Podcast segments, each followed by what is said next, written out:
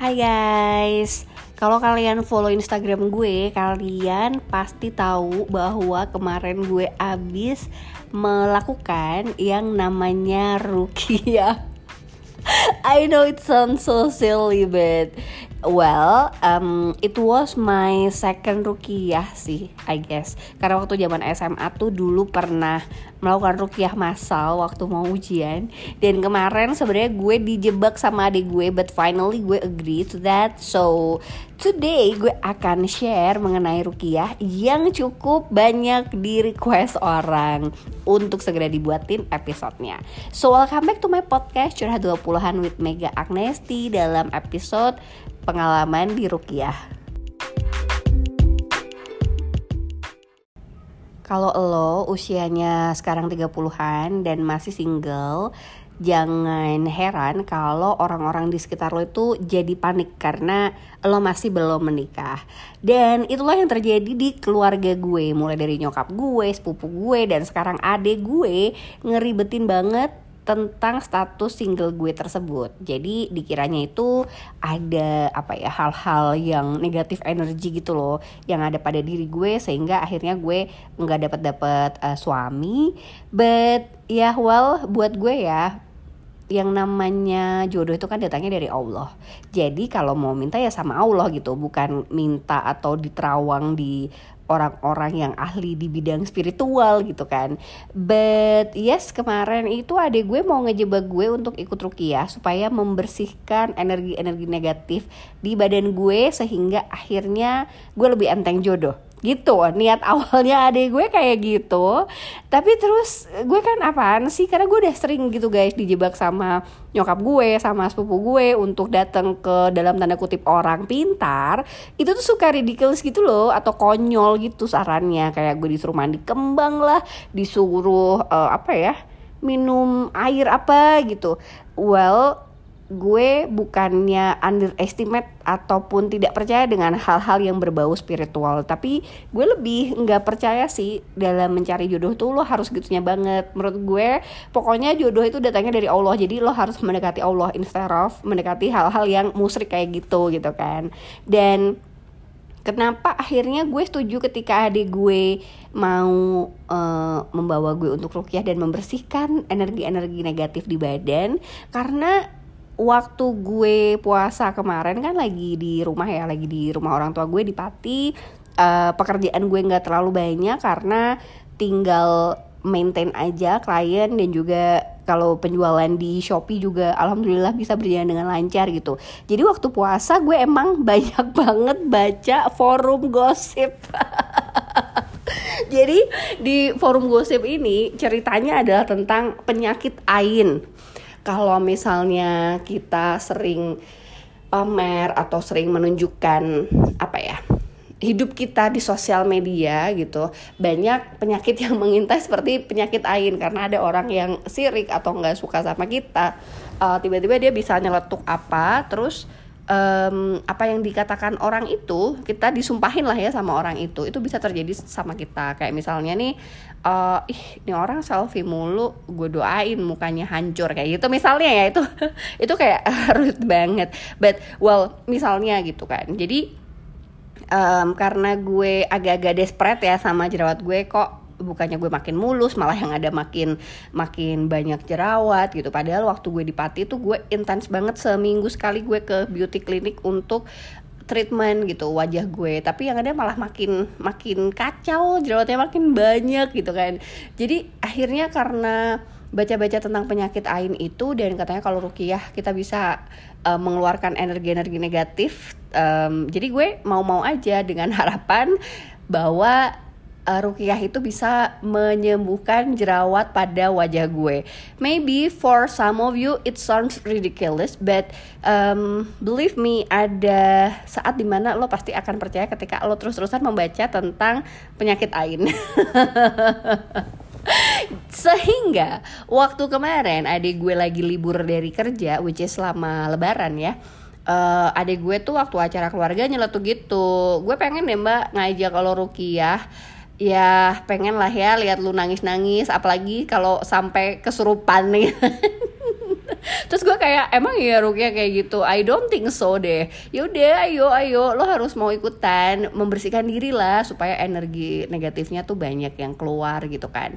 Dan finally I agree to that. So akhirnya diantar oleh pade gue kita bertiga jalanlah ke salah satu ustadz atau kalau di Jawa Tengah kita nyebutnya kiai ya uh, untuk melakukan ritual rukiah ini. Nah, waktu uh, pertama kali datang ke rumah beliau, rumahnya ya rumah biasa gitu. Yang depan itu area rumah tinggal, yang belakang tuh kayak um, aula gitu ya, nggak aula sih. Pokoknya rumah yang yang lebih luas gitu areanya karena nggak disekat-sekat pakai tembok jadi lebih besar gitu sehingga muat untuk lebih banyak orang karena ternyata rumahnya si kiai ini adalah padepokan Rukiah. Awalnya of course gue agak-agak deg-degan gitu kan. Dateng nih apaan sih padepokan Rukiah?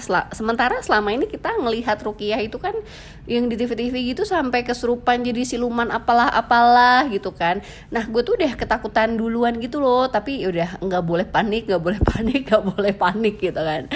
Jadi waktu gue sampai di rumahnya uh, kiai tersebut kita memperkenalkan diri terus ya basa-basi lah ditanya asalnya mana gitu kan. Terus kita juga menyampaikan keperluannya apa datang ke situ. Dan of course gak ada itu yang namanya ngomong nyari jodoh enggak. Jadi kita bilangnya adalah uh, ingin membersihkan diri aja karena I don't know we feel like ada energi-energi negatif jadi pengen dibersihin aja. Terus beliau nanya punya penyakit gak uh, gue bilang nggak ada. Karena emang adik gue gue maupun padi gue dalam keadaan sehat semuanya. Kita tuh nggak pernah ada penyakit yang aneh-aneh. Sehingga akhirnya dibilang oh ya udah kalau memang tidak ada penyakit apa pun dan tidak ada niatan tertentu uh, kita mulai aja yuk. Nah jadi waktu itu kita langsung disuruh wudhu awalnya tuh berdua doang guys. Gue sama adik gue aja. Tapi karena kita datang bertiga kiainya tuh bilang ya udah sekalian pak D juga. Nggak um, apa-apa nggak apa-apa. Ini kan kayak cuma didoain aja biar hatinya lebih tenang gitu kan. Uh, tadinya pak D gue kayak antara mau dan nggak mau gitu. Tapi karena kiainya dua kali menyuruh beliau uh, maka padi gue akhirnya mau ikutan. Dan setelah wudhu kita berada di satu kamar masih di area rumah belakangnya beliau. Nah terus kita masuk ke dalam kamar tersebut bersila menghadap ke barat. Waktu kita datang di rumah kiai tersebut lagi ada uh, sekitar tiga tamu lah ya. Ada satu bapak-bapak dan dua pemuda. Nah, gue pikir ini adalah tamunya kiai tersebut. Ternyata tiga orang ini adalah murid beliau. Yang pertama, yang bapak-bapak itu, um, dia apa ya sudah bisa memimpin ritual rukiah itu tadi. Sementara yang dua lebih kayak assisting dia, uh, membantu kalau misalnya gimana gimana gitu dan waktu itu juga membantu untuk persiapan jadi di kamar itu kita kayak disediain air disediain tisu. Nah itu yang menyiapkan adalah si dua pemuda tadi. Nah, waktu kita udah sampai di kamar tersebut, pakainya bilang yang handle uh, murid saya yang bapak-bapak ini ya, pasti kamu bisa dibilang gitu. Karena beliau melihat gue sama keluarga gue yang datang ke situ nggak ada permasalahan yang gimana gimana sehingga memang uh, yang melakukan atau memimpin rukiah adalah bapak ini. Kita sebut aja bapak siapa ya? Bapak Hari deh. Namanya mohon maaf nih gue lupa banget guys. Jadi kita sebutnya bapak Hari ya atau bapak Hadi gitu. Oke kita pakai nama bapak Hadi aja. Jadi yang memimpin uh, rukiah ini akhirnya adalah bapak Hadi. Nah, sebelum melakukan ritual rukiah, kiainya udah berpesan. Dia bilang gini, Mbak, jangan takut ya untuk di rukiah karena rukiah itu kan sebenarnya cuma didoakan. Jadi supaya energi negatifnya keluar, supaya hatinya lebih bersih dan badannya lebih bersih. Uh, rukiah ini juga menyembuhkan penyakit yang medis maupun non medis makanya tadi saya tanyakan ada penyakit gak tapi kalau emang nggak ada ya nggak apa-apa. Berarti artinya kita hanya clearing di energi aja jangan takut untuk rukiah karena rukiah itu nggak semuanya seperti yang ada di TV-TV masing-masing uh, orang merasakan efek dari rukiah itu beda-beda. Ada yang paling ringan adalah merasa kesemutan kemudian ada yang ngerasa um, bergetar apa sih gemeteran kemudian ada juga yang ngerasa mual dan akhirnya muntah. Tapi memang yang paling banyak eh sorry yang paling tingkatannya tinggi adalah sampai ke surupan gitu kan.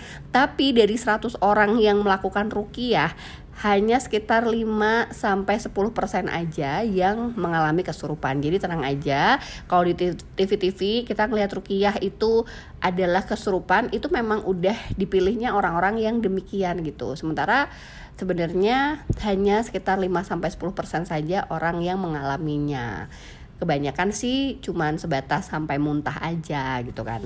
Um, jadi waktu kiainya uh, bilang begitu gue lebih tenang dong karena kan ya itu kan hanya orang-orang tertentu ya yang bisa sampai kesurupan kayak jadi siluman apalah apalah gitu kan.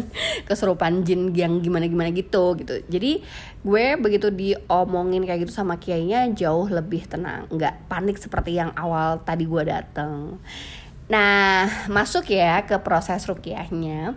Jadi, waktu gue bertiga udah duduk di sebuah kamar ini dan menghadap ke barat, kita memasuki fase satu, di mana kita diminta uh, untuk berdoa bersama-sama dengan Bapak Hadi tadi. Jadi, uh, kita megang aqua yang berisi air terus tangan kita jari kita satu dicelupin ke aqua tersebut uh, didekatkan ke mulut sambil kita mengikuti doa yang dilafalkan oleh Pak Hadi.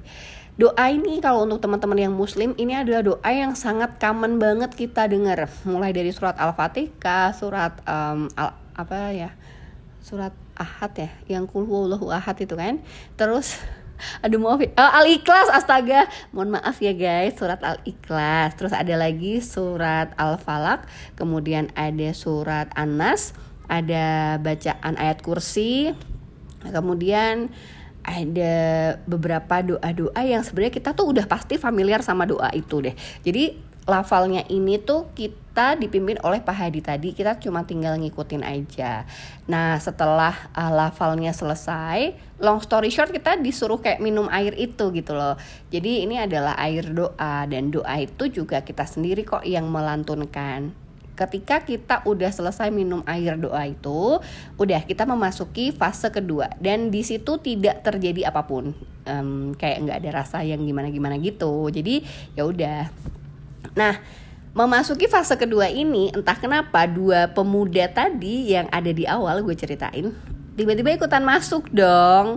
Jadi gue kayak ini apaan sih kok? Tiba-tiba rame gitu kan ternyata si pemuda ini membawa plastik untuk kita. Jadi yang fase kedua ini adalah kita masih dalam keadaan duduk, terus kita diminta agak sedikit membungkuk, membuka mulut kita sambil tangan kita pegang plastik just in case kita akan muntah gitu. Jadi yang fase kedua ini posisinya berbeda ya dari yang pertama.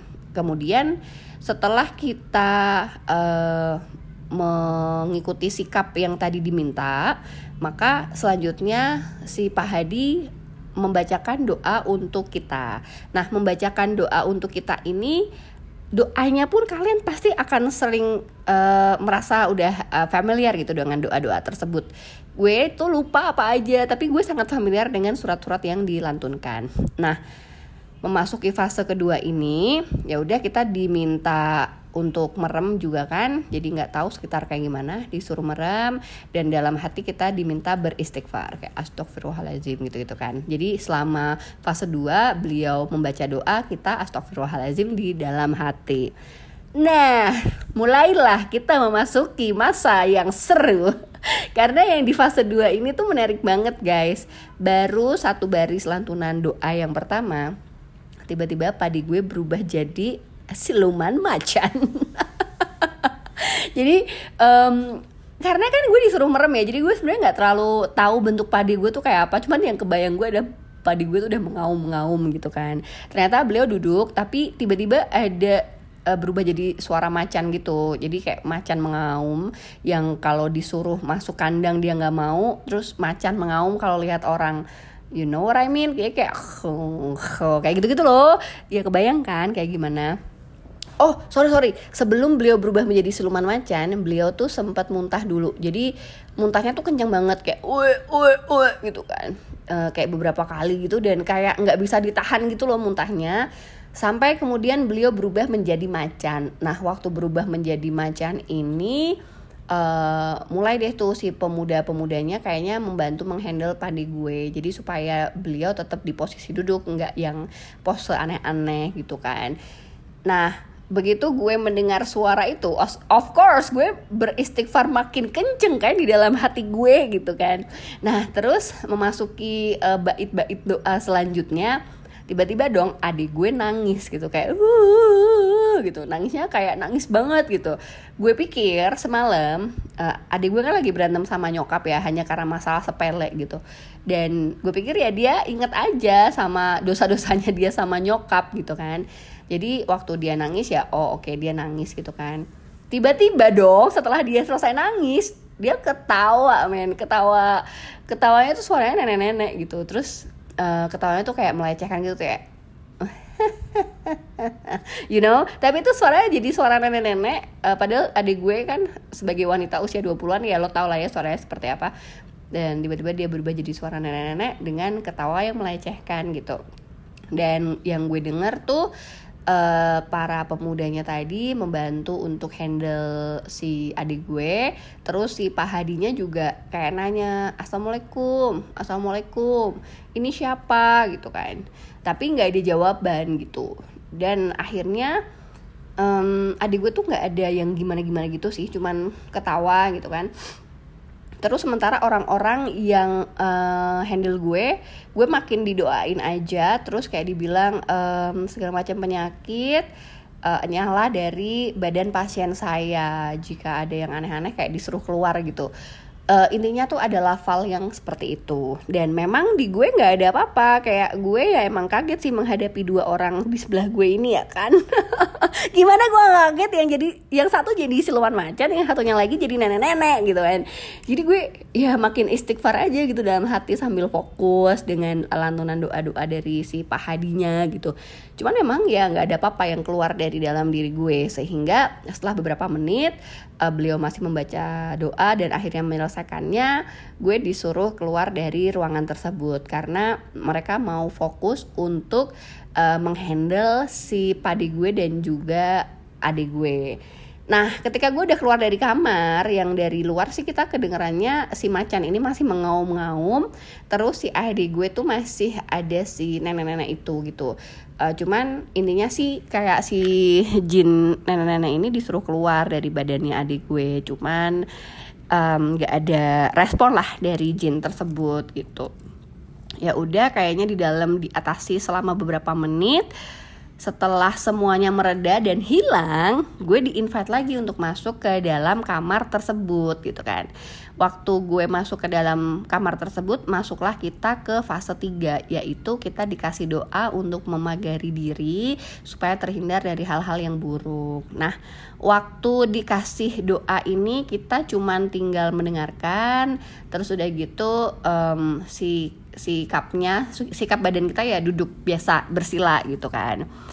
Nah oh iya ngomong-ngomong tadi waktu selesai fase 2 kan gue disuruh keluar dari kamar kan. Yang gue rasain adalah uh, kaki gue kesemutan guys. Jadi kayak cuman kaki yang sebelah kanan kesemutan terus jalannya juga you know lah kalau abis kesemutan terus disuruh jalan kan agak-agak susah ya.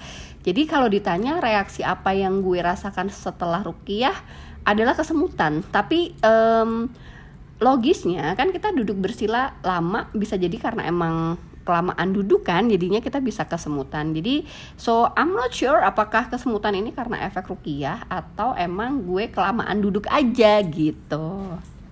Nah waktu masuk kamar lagi untuk yang fase 3 waktu kita didoain tiba-tiba dong adik gue jadi si padi gue tuh udah tenang udah udah bisa lebih um, udah kembali lagi menjadi manusia nggak jadi si macan itu lagi. Nah terus adik gue nih yang masih pusing gitu katanya. Jadi dia ditanya sama si Pak Hadi sama kiainya juga gimana rasanya? gitu. Adik gue nggak bisa ngomong dia cuma pegang kepalanya dan dia bilang pusing. Lo lo bayangin ya adik gue tuh duduknya bersila uh, dia nggak bisa ngomong cuman pegangin kepalanya rasanya pusing. Terus tiba-tiba tuh dia bisa duduk muter-muter gitu loh guys. Kayak badannya muter-muter muter-muter gitu kan. Nah diceritain lah kita apa yang ada dalam badan adik gue. Jadi ceritanya uh, leluhur gue baik itu eyang maupun buyut atau masih di atasnya juga dulu tuh punya um, piaraan dalam tanda kutip ya berupa jin gitu. Nah, jin ini memang digunakan untuk menjaga rumah.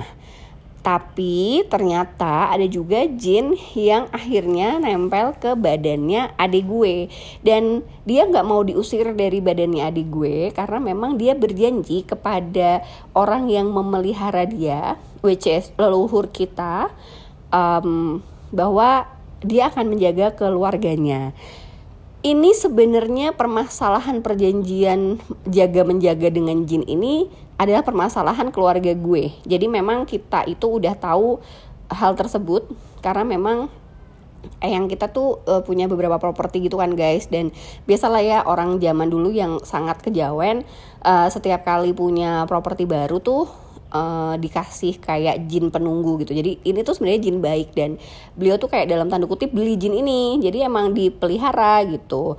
Kayak kalau mungkin secara uh, real life tuh ya kayak kita beli anjing terus anjing itu digunakan untuk menjaga rumah kita kayak gitu loh jadi um, jadi kalau soal jin untuk menjaga rumah tuh kita udah nggak kaget tapi ketika dibilang jin ini nempel di badannya adik gue itu yang membuat gue dan keluarga tuh surprise karena kita nggak pernah tahu hal tersebut gitu. But the thing is, adik gue ini emang dari kecil suka lihat hal-hal goib. Cuman nggak clear ya, dia tuh lihatnya sesekali aja. Kayak rumah eyang gue tuh kan emang rumah tua ya, bukan punya eyang, bahkan punya buyut kita gitu loh. Nah si rumah ini tuh pernah ada gue maghrib maghrib pas di situ uh, dia lihat ada sesosok pocong di area sumur gitu. Dan itu waktu dia SMP ya, jadi emang dari dulu tuh dia udah bisa uh, sensitif lah melihat ataupun merasakan hal-hal yang kayak gitu. Terus juga dia beberapa kali lah melihat penampakan makhluk gaib di rumahnya dia sendiri. Terus udah gitu dia paling sering kalau di rumah orang tua kita dia tuh kayak digangguin dengan suara-suara kayak ada yang manggil dia, kayak ada yang ketok-ketok pintu. Tapi kalau disamperin nggak pernah ada orangnya. Dan itu tuh cuman terjadi di dia doang.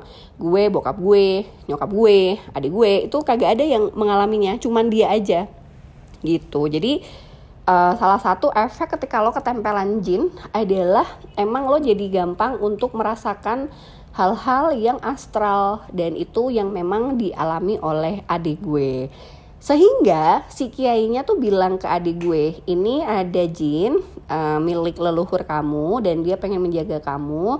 Cuman dia tuh harusnya menjaganya di luar tubuh, bukan di dalam tubuh. Ini kamu tuh dijaganya di dalam tubuh. Kita pengen mengeluarkan jin tersebut kamu ikhlas ya dia dikeluarkan gitu kan Nah adik gue ditanya gitu dia nggak jawab. Gue tuh sampai mau nepok-nepok dia Woi jawab boy gitu kan. Tapi karena mungkin uh, dia pusing kali ya Jadinya nggak bisa keluar gitu. Dan dia kayak cuman muter-muter doang nggak ada respon iya atau enggak itu nggak ada. Mau gue tepok-tepok untungnya nggak jadi ya Karena tiba-tiba adik gue berubah lagi guys. Jadi nenek-nenek Jadi dia kayak apa ya hmm, ketawa dulu gitu kayak ketawa nenek-nenek. Gitu. Kemudian begitu dia berubah suara si kiainya tuh langsung pegang kepalanya dia terus uh, nanya assalamualaikum gitu kan. Sama dia nggak dijawab. Terus kamu dita uh, terus dia ditanya lagi tuh jinnya pakai bahasa Jawa ya kue Islam mau gitu. Artinya kamu Islam apa enggak? Terus nggak dijawab kan. Akhirnya ditanya lagi assalamualaikum. Barulah uh, si suara nenek-nenek itu menjawab waalaikumsalam You know, itu terjadi di depan mata gue sendiri Di mana adik gue suara anak umur 20-an tiba-tiba berubah jadi suara nenek-nenek Dan badannya dia tuh muter-muter mulu dari tadi. Ternyata emang tuh jin belum keluar dari badan adik gue gitu. Nah terus kan dia uh, disuruh keluar ya dari badan. Dibilangnya adalah kita nggak uh, me, un, kita nggak ingin menghilangkan kamu atau membinasakan kamu tapi kalau kamu mau jagain cucumu ini jangan di dalam badannya dari luar aja kamu mau ya kita keluarkan kita taruh di pohon gitu kan Nah, dia tuh nggak menjawab gitu dan adik gue juga nggak menunjukkan tanda-tanda yang gimana gitu kan. Cuman akhirnya kayak dikasih doa sehingga akhirnya kembali lagi tuh uh, adik gue yang ada di dalam ruangan tersebut, bukan nenek-nenek itu lagi. Terus ya udah, akhirnya kita uh, kita didoakan uh, segala macem dan sudah akhirnya proses rukiah itu selesai Nah tadi kan gue cerita ya kalau Pak D gue tuh berubah menjadi siluman macan gitu kan. Nah uh, waktu dalam perjalanan pulang gue nanya dong ke Pak D gue, Pak D lo tau nggak tadi lo berubah jadi siluman macan? Enggak gak, gue tuh nggak ngerti apa-apa gitu. Hah? Terus lo muntah-muntah lo sadar nggak? Enggak. Jadi yang gue rasakan adalah perut gue tuh mual, rasanya pengen muntah gitu. Nah, abis muntah pertama itu dia katanya udah nggak sadar sampai tiba-tiba udah terakhir dia didoain di fase 3 jadi selama fase 2 dia banyak nggak sadarnya. Cuman sadar ingin muntah tapi terus udah selesai tiba-tiba dia udah didoain di fase 3 sehingga ternyata kalau lo di rukiah kan lo kemasukan energi doa atau energi positif gitu kan. Jadi energi-energi astral lainnya itu uh, bisa berbenturan dengan energi doa sehingga akhirnya keluarlah hal-hal yang aneh-aneh itu tadi kayak jadi siluman macan gitu kan. Awalnya ketika bertabrakan terjadilah muntah itu tadi dan dan ya udah ketika udah selesai muntah ternyata masih ada banyak energi negatifnya dan dikeluarkanlah. Ternyata pade gue itu di pinggang kanannya emang ngerasa sakit dan berat. Ketika akhirnya dia ngerasa mual-mual pengen muntah itu dorongannya dari yang pinggang kanannya tadi perut kanan begitu dia keluar begitu selesai rukiah dia ngerasa pinggang kanannya itu jadi lebih entengan. Sementara gue tanya ke adik gue lo hilang kesadarannya pas di mana? gitu. Uh, adik gue sadar pada gue muntah cuman abis itu dia lost. Dia nggak ngerti apa yang terjadi pada dirinya. Jadi dan dia cuman ngerasa lemes aja sekarang. Jadi kayak dia masih belum sadar gitu loh guys waktu perjalanan kita pulang Ternyata yang dirasain adik gue adalah dia dengar pada gue muntah, cuman habis itu dia udah nggak ngerti lagi, nggak sadar apa yang terjadi pada dirinya. Jadi waktu fase 3 kita lagi didoain itu dia antara sadar dan nggak sadar, tapi dia lebih kayak ngerasa kepalanya tuh pusing gitu.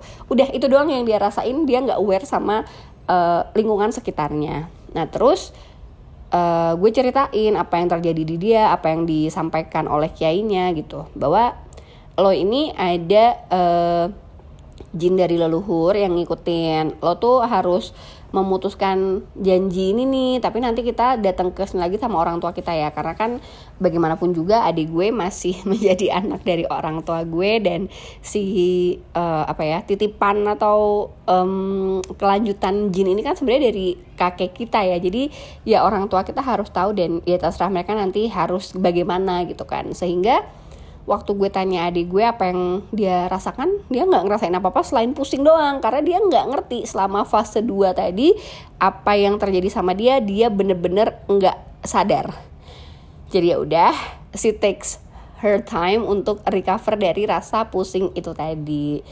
So ketika adik gue bilang gue pengen lihat lo mbak. Paling nggak gue pengen lihat lo nangis atau lo kesurupan. Gue nggak mengalaminya sama sekali guys. Dan ternyata yang mengalami justru dari adik gue. Dia mengalami keduanya. Ya nangis ya kesurupan. Dan pada akhirnya yang akan melanjutkan untuk follow up uh, tahapan rukyah selanjutnya adalah adik gue. Karena itu tadi yang ada aneh-aneh di badan adalah si adik gue. Sementara gue tuh nggak ada apa pun gitu. Dan ya udahlah akhirnya gue kan memberanikan diri ya bertanya kepada kiainya uh, tentang penyakit ain. Gue nanya uh, ih bener nggak sih bahwa orang tuh bisa jerawatan karena penyakit ain? Gitu. Ya bisa-bisa aja kalau lo disumpahin orang bisa aja tuh muka lo jadi jerawatan. Tapi kan tadi waktu rukiah lo udah menjalaninya dan nggak ada apa-apa kan? Karena kalau lo kena penyakit ain paling enggak tuh lo akan muntah dan muntahnya itu kayak ingusan gitu loh gak dan ternyata kan gue nggak terjadi apa-apa. Jadi sama sekali tuh nggak ada penyakit-penyakit yang dikhawatirkan kayak dikirimin uh, apa ya namanya. Jadi tuh pernah deh pokoknya ada orang pinter yang bilang kenapa gue susah dapet jodoh tuh karena ada orang yang dendam banget sama gue. Jadi dia uh, apa ya rambut gue tuh diikat pada dipatok di kuburan mana gitu. I was like crazy ya dan semua hal itu disangkal oleh kiainya. Nggak ada kok nggak ada apa-apa dalam diri lo. Mungkin kalau lo belum berhasil dalam treatment wajah masih banyak darah kotor di wajah lo. Jadi spesifiknya lo harus bekam di wajah. Dan hari itu gue bekam di wajah guys um, setelah tiga minggu ya hasilnya tuh emang uh, nggak ada jerawat yang meradang lagi sih. Jadi permasalahan hidup gue adalah setiap bulan setiap minggu selalu ada jerawat meradang satu gede nongol gitu kan di pipi gue rata-rata. Dan itu belum kecil tiba-tiba ada lagi. Gitu aja terus. Padahal kan gue anaknya skincare banget. Gue juga treatment seminggu sekali gitu. Kenapa sih kayak gitu terus gitu?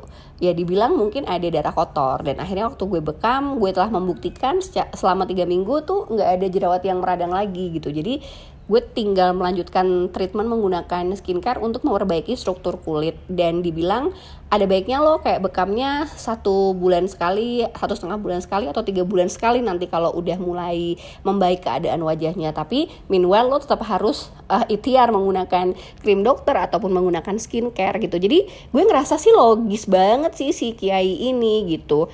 Dan mengenai masalah jodoh gue juga nanya. Uh, jujur ya Kenapa saya ke sini? Karena orang tua saya tuh khawatir bla bla bla segala macam tentang jodoh. Kemudian dia bilang ya enggak laga yang namanya jodoh itu dari Allah datangnya. Kamu harus meminta kepada Allah, kamu harus terus berdoa dan pasrahkan diri gitu kan. Jadi gue ngerasa oh iya ini bener nih rukyah ini. Karena kan itu tadi ya gue tuh lebih percaya kepada hal-hal yang yang terkait dengan agama. Karena gue yakin apa pun yang ada dalam hidup gue itu yang kasih Allah kok. Sehingga ya kalau mau minta mintanya ke Allah gitu. Bukan ke tempat lain eh, sehingga kita jadi musyrik gitu. So yes, for me nggak ada permasalahan hidup seperti yang ditakutkan uh, nyokap gue. Dan for my little sister, dia permasalahan hidupnya jauh lebih berat. jadi gitu guys, kalau misalnya uh, Rukiah semuanya itu adalah doa. Jadi nggak ada tuh ritual-ritual kayak disuruh mandi tengah malam disuruh nyari ayam hitam atau apalah-apalah bener-bener semuanya based on doa-doa. Dan gue yakin banget doa-doanya itu kalian pasti udah familiar banget dengan doa tersebut. Sehingga kemarin kan sempat ada tuh berita yang tentang orang tua ngerukiah anak sampai anaknya jadi meninggal gitu kan. I don't think it's a really um, apa ya it's not a real rukiah bisa jadi itu bukan rukiah gitu loh. Karena rukiah itu tadi doa doa aja. Lo nggak disuruh yang aneh-aneh. Dan semuanya dikembalikan kepada Allah karena sebaik-baiknya penolong ya Allah itu sendiri gitu loh. Tempat kita meminta ya Allah gitu.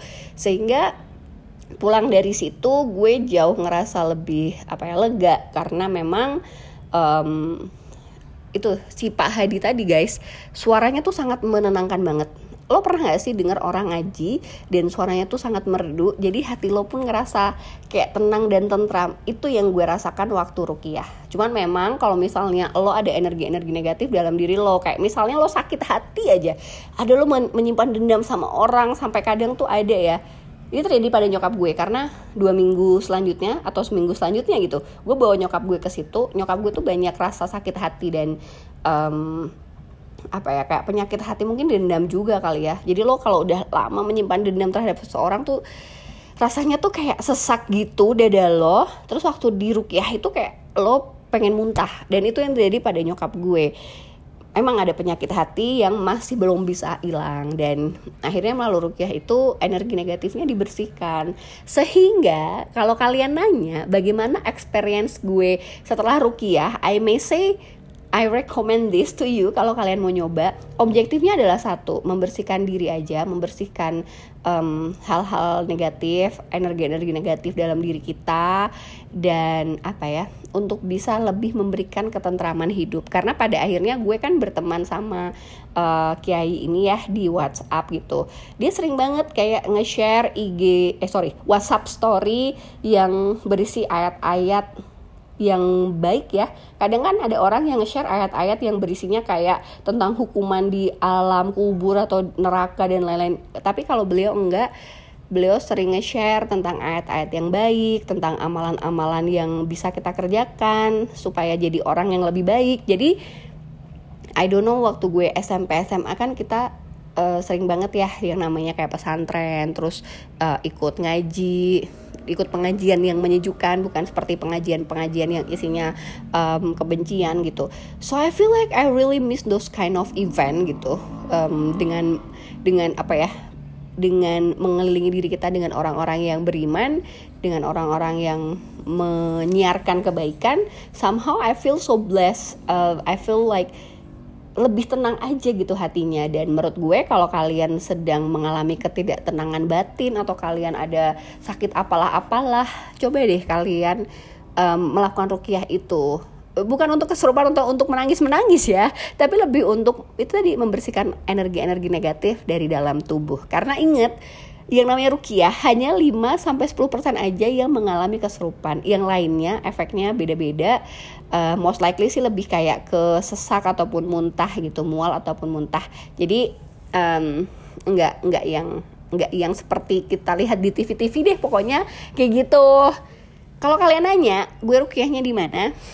gue rukiah di sebuah desa kecil di Pati namanya desa Kayen dan um, kalau mau ketemuan sama kiainya emang harus bikin janji karena beliau juga mengajar di uh, salah satu TPA tapi kayak eh kok TPA sih apa sih MTS kali ya. Lu gue lupa deh pondok pes pondok pesantren atau MTS gitu di kabupaten lain. Jadi kalau mau datang emang harus janjian. Dan menurut gue kalian juga nggak harus sampai ke kiai itu karena gue yakin kok di beberapa di beberapa kota lainnya pasti ada yang namanya rukiah. Cuman harus bener ya mencari guru rukiahnya karena rukiah itu pada dasarnya adalah kita didoakan.